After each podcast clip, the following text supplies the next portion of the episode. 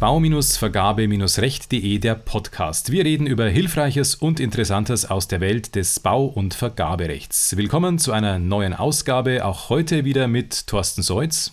Hallo. Mit Roman Weifenbach. Hallo. Und ich bin Andreas Holz. Wir sind Juristen in der öffentlichen Verwaltung und befassen uns seit vielen Jahren mit Bauvergaben und Bauverträgen. Ich bringe heute mal zum Einstieg einen Fall aus der Praxis mit, der mir mal so berichtet wurde aus der Vergabestelle. Es hat sich Folgendes zugetragen. Es gab eine Bauleistung, die wurde ausgeschrieben elektronisch über die Vergabeplattform. Es waren nur elektronische Angebote möglich. Man hat allerdings keine Vorgaben gemacht bezüglich der Dateiformate, die da möglich waren. Und das heißt, am Ende lief es dann so, bei Öffnung der Angebote, bei Submission hat sich herausgestellt, dass ein eigentlich sehr bekannter Bieter, auch erfahrener Bieter, eine Datei über die Vergabeplattform schicken wollte. Das war letzten Endes die Angebotsdatei. Und die befand sich als Anhang in einem Format, das die Vergabestelle nicht öffnen konnte. Es war also kein gängiges Format, kein PDF-Format, kein Excel oder sonstiges. Was ist gemacht worden? Und das ist die Frage, ob das korrekt war oder ob man vielleicht einen anderen Weg hätte gehen müssen. Es wurde Kontakt aufgenommen mit dem Bieter im Sinne einer Aufklärung. Man hat den Bieter gefragt, sag mal, du hast uns da was geschickt, das ist ein Dateiformat, mit welcher Software hast du denn dieses Format eigentlich erzeugt und wie sollen wir das öffnen? Die Antwort, die dann kam, war, ich habe die Datei erzeugt mit einem Kalkulationsprogramm, das für Baufirmen ja, öffentlich zugänglich ist. Und ähm, ich habe euch das geschickt in der Hoffnung, dass ihr die gleiche Software habt, um es öffnen zu können, dieses Ding. Die Vergabestelle hatte aber diese Software nicht. So, was macht man jetzt in dieser Situation? Wurde ein Angebot überhaupt abgegeben? Oder ist das ein Problem der Vergabestelle, dass sie das Format nicht öffnen kann? Ich gebe einfach mal die Frage weiter an dich vielleicht, Thorsten. Was fällt dir zu diesem Fall spontan so ein? Ja, ist eine spannende Frage. Äh, zunächst fällt mir ein, es ist äh, lustig, wie die Zeiten sich ändern. Vor zehn Jahren hat man Diskussionen geführt, wie eine Gummierung an einem Umschlag sein muss, wann ein Umschlag wirklich verschlossen ist, ob ein Umschlag richtig beschriftet ist, ob er im richtigen Briefkasten war, ob der Postbote vielleicht schon im Haus über die Schwelle gegangen war, auf dem Weg in den Submissionsraum und ob der Briefumschlag mit dem Angebot pünktlich da war oder nicht. Und jetzt haben sich die Zeiten geändert. Jetzt diskutieren wir darüber, ob irgendwelche Datenpakete rechtzeitig durchs Internet gegangen sind und welche Dateiformate wir haben. Ich glaube schon, dass es insgesamt besser geworden ist als früher, aber das ist wieder ein Fall, der das Ganze, denke ich, in, in den Grenzbereich bringt. Ich glaube, in dem Fall ist eine ganz entscheidende Frage auch, äh, was hat die Vergabestelle vorgegeben? Wenn Vergabestellen vorgeben, in welchen Dateiformaten etwas abzugeben ist, dann werden die Bieter dadurch meines Erachtens schon auch rechtswirksam eingeschränkt und müssen sich dann auch an diese Vorgaben halten. Wobei man andererseits auch da wieder aufpassen muss, dass die Forderung an die Bieter dann nicht zu sehr den Markt einschränkt. Das heißt, es müssen gängige Formate sein und man muss auch aufpassen, dass man dadurch nicht irgendwelche Softwarelösungen in den Vordergrund rückt und dann in den Bereich der sogenannten produktbezogenen Ausschreibung vielleicht sogar hineinkommt oder Produktvorgaben im IT-Bereich macht, indem nur einzelne Programme vielleicht möglich sind. Das wird sicherlich bei gängigen Formaten, sage jetzt mal Excel, PDF, was so allgemein gängig ist, kein Problem sein, weil ja auch die, die großen Microsoft-Formate inzwischen von zum Beispiel OpenOffice oder ähnlichem zu öffnen sind und jeder kostenlos diese Programme verwenden kann. Wenn nun natürlich andersrum Bieter Programme nutzen, die die Vergabestelle nicht hat, stellt das Ganze auf den Kopf.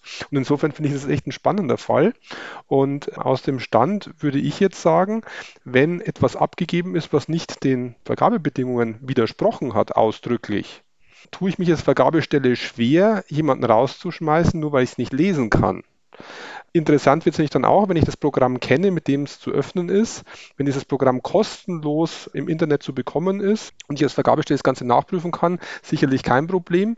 Wenn diese Kalkulationssoftware jetzt dann vielleicht auf der anderen Seite wieder kostenpflichtig ist, ist es dann eine spannende Frage, weil dann komme ich schon in einen Bereich rein, der vielleicht in die Richtung geht, verschlossenes Angebot. Das ist ja auch ein Thema, das es heute ab und zu gibt, wenn eine Angebotsdatei vielleicht mit einem Passwortschutz hinterlegt ist und ich sie gar nicht aufmachen kann, weil sie muss ja trotzdem im Zeitpunkt der Abgabe eigentlich lesbar sein, ob dann ein ungewöhnliches Dateiformat vielleicht zu einem ja, Passwortschutz gleichzusetzen ist. Es ist natürlich was anderes, aber es geht in eine ähnliche Richtung. Also da werden spannende Fragen aufgeworfen. Aus dem Stand würde ich jetzt sagen, Angebot ist da. Vergabestelle muss gucken, dass sie es irgendwie öffnen kann. Ich finde auch den Weg über die Aufklärung eigentlich naheliegend, weil einfach rauswerfen, ohne nochmal nachzufragen, wird sicherlich nicht rechtmäßig sein. Und wenn sich dann so klären lässt, ist aus meiner Sicht eher die Vergabestelle gefragt, das Angebot noch zu öffnen, anstatt der Firma einen Vorwurf zu machen. Was meines Erachtens gar nicht geht, ist bei der Firma dann zu sagen, wir können es nicht öffnen, schick's mir bitte nochmal, weil das bietet dann tausend Möglichkeiten zur Manipulation. Das wird sicher nicht gehen. Was sagt denn dein Bauchgefühl, Roman? Schwierig. Mein Bauchgefühl hat mir erstmal gesagt, komisch, das kommt bei uns gar nicht vor. Und mein, mein erster Gedanke war, als Andreas den Fall geschildert hat, das kann ja keine Bauvergabe sein, denn wer gibt denn heutzutage noch Angebote anders als als Gelbdatei ab? Das ist doch eigentlich immer das Gleiche. Ich wusste überhaupt nicht, dass am Markt noch andere Anbieter existieren, die irgendwas anderes erzeugen außer den standardisierten GAP-Dateien. Aber offensichtlich ist es doch so. Daraufhin habe ich nach den Schilderungen in die VGV wieder zugeschlagen und habe die äh, VBA EU aufgeschlagen. Und da finde ich ja relativ einfach im äh, Paragraph 13 Form und Inhalt der Angebote. Und da lese ich im Absatz 1 Nummer 1, der öffentliche Auftraggeber legt unter Berücksichtigung von Paragraph 11 fest, in welcher Form die Angebote einzureichen sind. Und äh, dann geht es weiter, was für Arten von Signaturen äh, möglich oder nicht möglich sein sollen und was der Inhalt ist. Aber zu Dateiformaten finde ich nichts. Finde ich auch im Paragraph 11 nichts.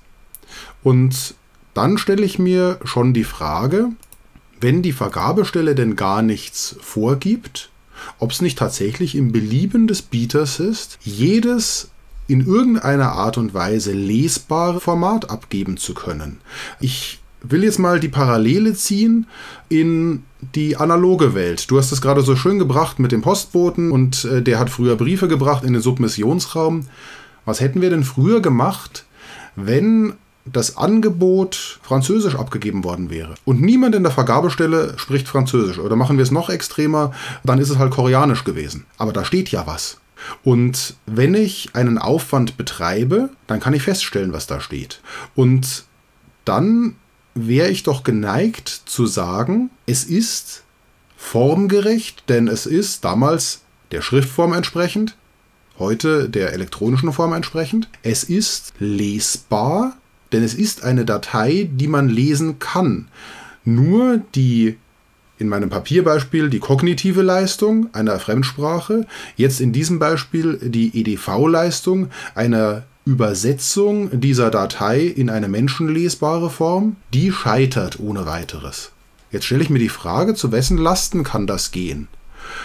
Wenn die Vergabestelle nichts vorgibt und wenn es sich um ein Format handelt, das in irgendeiner Art und Weise zugänglich gemacht werden kann, also sprich, es ist keine Fantasiesprache, aufs Papierbeispiel übertragen, es ist nicht klingonisch oder sonst irgendwas, sondern es ist eine Sprache, die äh, irgendjemand auch spricht auf dieser Welt und übersetzen kann.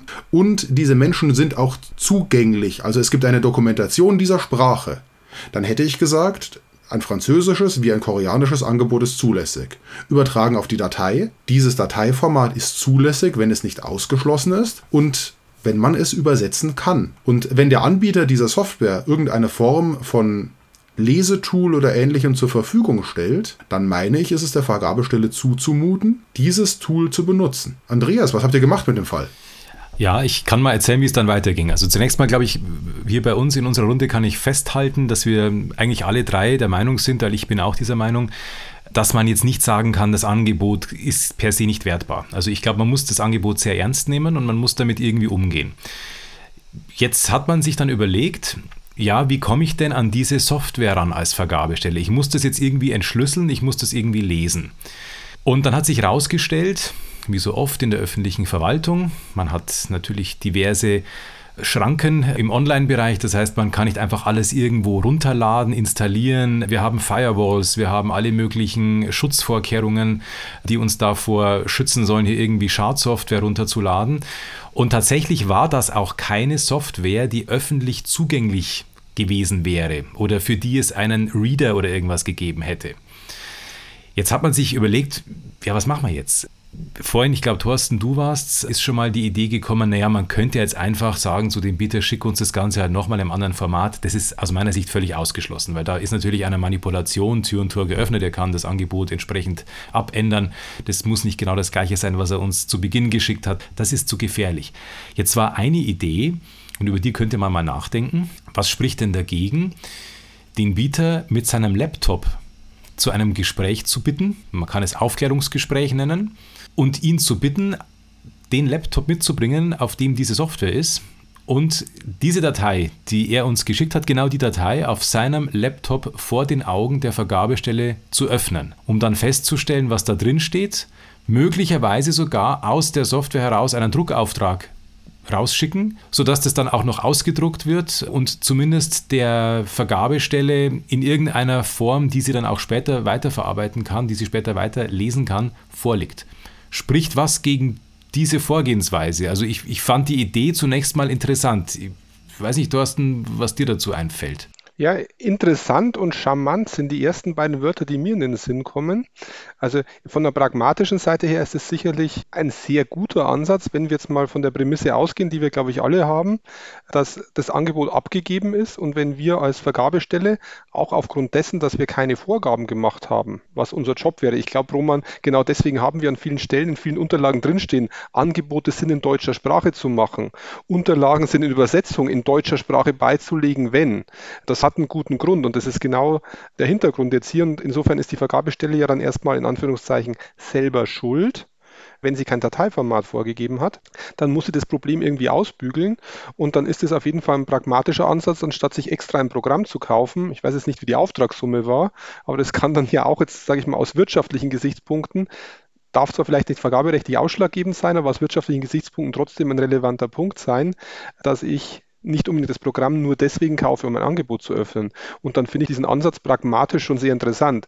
Spannend wird dieser Fall natürlich dann, wenn ich diesen Weg wähle, das Ganze sauber dokumentiere und aus irgendeinem Grund genau dieser Bieter dann ja vielleicht auf Platz 1 landet und ein anderer Bieter aus irgendeinem anderen Grund, weil diesen Vorgang mitzubekommen, ist eine andere Geschichte, aber aus irgendeinem anderen Grund bei der Vergabekammer landet und diese Thematik dann plötzlich aufgewärmt wird. Dann wird es natürlich sehr, sehr interessant, weil dann kann ich mir gut vorstellen, dass ein Konkurrent kommt und sagt, naja, Manipulationsmöglichkeiten sind tausendfach gegeben, woher weiß ich denn, wie dieses Programm auf dem Rechner der Firma dann wirklich die Datei so umgesetzt hat, wie sie sein sollte. Die können da doch manipulieren, das Programm kennt keiner, ist dann die Programmintegrität da gewahrt und die Vergabestelle muss es schon selber auslesen. Also von daher glaube ich, ist der Ansatz pragmatisch sehr gut. Wenn in eurem Fall dann rausgekommen ist, dass das Angebot des Bieters vielleicht auf Platz 3 oder 4 gelandet ist, dann kann man, glaube ich, mal kurz Schweißperlen von der Stirn wischen und sagen, gut ausgegangen. Aber wenn der auf Platz 1 steht und ich habe das Angebot dann nur auf diese Weise bekommen, ja, so ein bisschen Bauchschmerzen habe ich dann trotzdem noch, wenn die Thematik irgendwann hochkommt. Aber ich würde da jetzt vielleicht ein, ein bisschen optimistischer sein. Ich versuche das jetzt wieder ins Papierzeitalter zu übertragen. Jetzt lasse ich es koreanisch weg. Äh, wir kriegen ja in der Regel auch Angebote mit Zahlen. Jetzt kann ich nicht erkennen, ob bei einer Position da steht 17.000 oder 12.000. Weil der, der es von Hand ausgefüllt hat, so undeutlich schreibt. Dann kann ich ja aufklären. Grundsätzlich mal. Und ich äh, muss aber hinterher ja in der Lage sein, diese Aufklärung zu bewerten. Also lasse ich mich überzeugen, dass es eine 2 oder eine 7 ist. Und dafür habe ich in dem Fall ja ein Instrument. Das Instrument heißt bei mir dann Abschnittssumme oder Angebotsendsumme. Das muss in der Addition dann noch passen. Darum kann ich an der Stelle sagen, stimmt, der sagt, es ist eine 2. Im Ergebnis unterm Strich lässt die Summe sich nur erklären, wenn es eine 2 war. Nichts anderes ist doch hier passiert. Wir haben etwas, was wir mit eigenen Bordmitteln nicht selber lesen können. Und jetzt muss der Bieter, der behauptet, das ist ein Angebot und es enthält alle Angaben, mich davon überzeugen in der Aufklärung, was da steht. Und er muss im Zweifel imstande sein, den Vollbeweis anzutreten, dass dort das steht, was er möchte, was Angebotsinhalt ist. Und ich als Vergabestelle würde mich darauf einlassen, auf die Notebook-Lösung aber ich bin bei dir, Thorsten, es muss dokumentiert sein.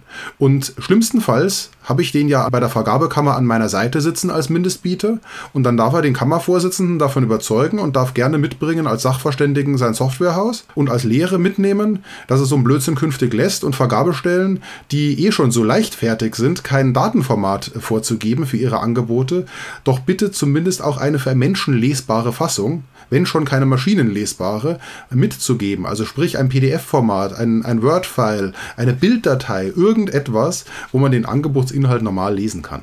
Ich denke, das wäre die große Empfehlung, auch für alle unsere Marktteilnehmer, von Exoten-Software die Finger zu lassen, jedenfalls wenn es darum geht, Daten an Vergabestellen zu schicken.